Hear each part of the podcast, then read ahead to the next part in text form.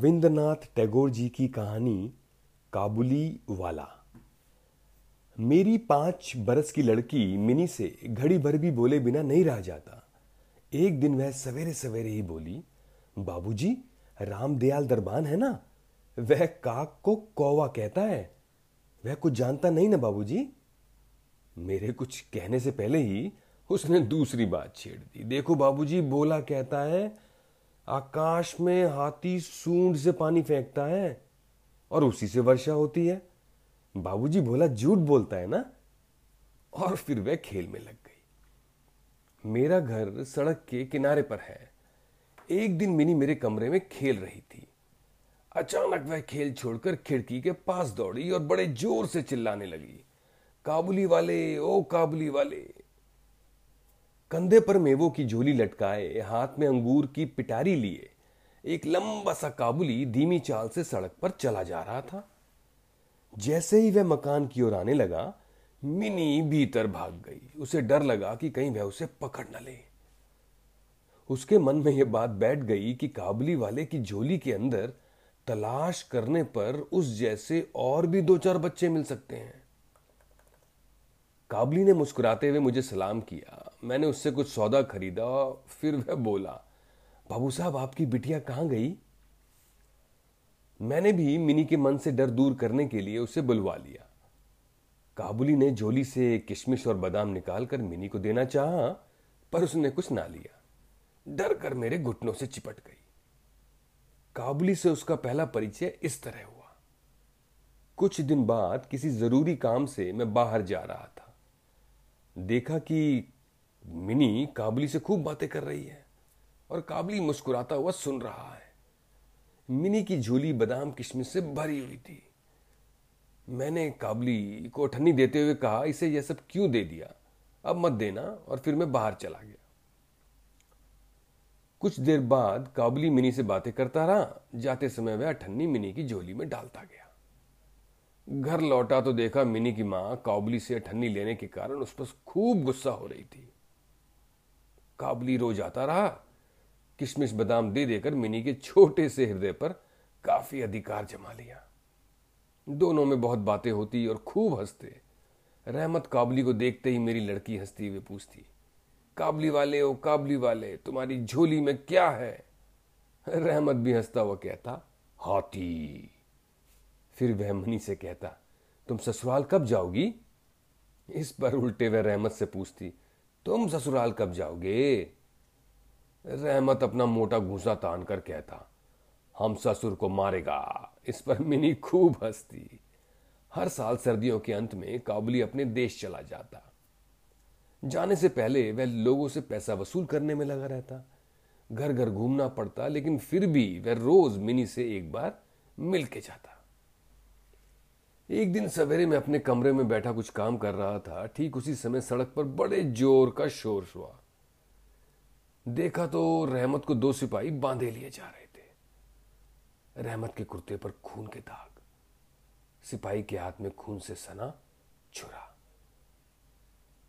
कुछ सिपाही से और कुछ रहमत के मुँह से सुना कि हमारे पड़ोस में रहने वाला एक आदमी जो रहमत से चादर खरीदी थी। उसके रुपए उस पर बाकी थे जो उसने देने से इनकार कर दिया। इतनी बात पर दोनों में बात बढ़ गई और काबली ने उसे छुरा मार दिया। इतने में काबली वाले काबली वाले कहते हुए मिनी घर से निकल गई। रहमत का चेहरा क्षण भर के लिए खिल उठा। मिनी ने आते ही पूछा, तुम ससुराल जा रहे हो? रहमत ने हंसकर कहा हाँ वहीं तो जा रहा हूँ। रहमत को लगा कि मिनी उसके उत्तर से प्रसन्न नहीं हुई। गुस्सा दिखाकर उसने कहा, ससुर को मारता, पर क्या करूँ? हाथ बंधे हुए हैं। छुरा चलाने के अपराध में रहमत को कई साल की सजा हो गई। काबुली का ख्याल धीरे धीरे मन से बिल्कुल उतर गया। मिनी भी उसे भूल गई। कई साल बीत गए, आज मेरी मिनी का विवाह है। लोग आ जा रहे हैं। मैं अपने कमरे में बैठा हुआ खर्च का हिसाब लिख रहा था। इतने में रहमत सलाम करके एक और खड़ा हो गया। पहले तो मैं उसे पहचान ही ना सका। उसके पास ना वो झोली थी, ना वो चेहरे पर पहले जैसी खुशी। अंत में उसकी और ध्यान से देखकर पहचाना कि यह तो वही रहमत है। मैंने पूछा, रहमत कब आए? कल शाम ही जेल से छूटा मालिक। मैंने उससे कहा, आज हमारे घर में एक ज़रूरी काम है। मैं उसमें लगा हुआ हूँ। आज तुम जाओ, फिर आना। वे उदास होकर जाने लगा। दरवाजे के पास रुककर बोला, जरा बच्ची को नहीं देख सकता? शायद उसे यही विश्वास था कि मिनी अब भी वैसी बच्ची है। वह अब भी पहले की तरह काबली वाले ओ काबली वाले चिल्लाती हुई दौड़ी आएगी। उन दोनों की उस पुरानी हँसी और बातचीत में किसी तरह की रुकावट ना होगी। मैंने कहा, आज घर में बहुत काम है, आज उससे मिलना ना हो सकेगा। वह कुछ उदास हो गया और सलाम करके दरवाजे से निकल गया। मैं सोच ही रहा था कि उसे वापस बुलाऊं, इतने में वह स्वयं ही लौट आया और बोला, यह थोड़ा सा मेवा बच्ची के लिए लाया था। उसको दे दीजिएगा। मैंने उसे पैसे देने चाहे, पर उसने कहा, आपकी बहुत मेहरबानी बाबू साहब। पैसे रहने दीजिए। फिर जरा ठहर कर बोला, आपकी जैसी मेरी भी एक बेटी है। मैं उसकी याद कर करके आपकी बच्ची के लिए थोड़ा सा मेवा ले आया करता हूँ। मैं यहाँ सौदा बेचने नहीं आता था, मालिक।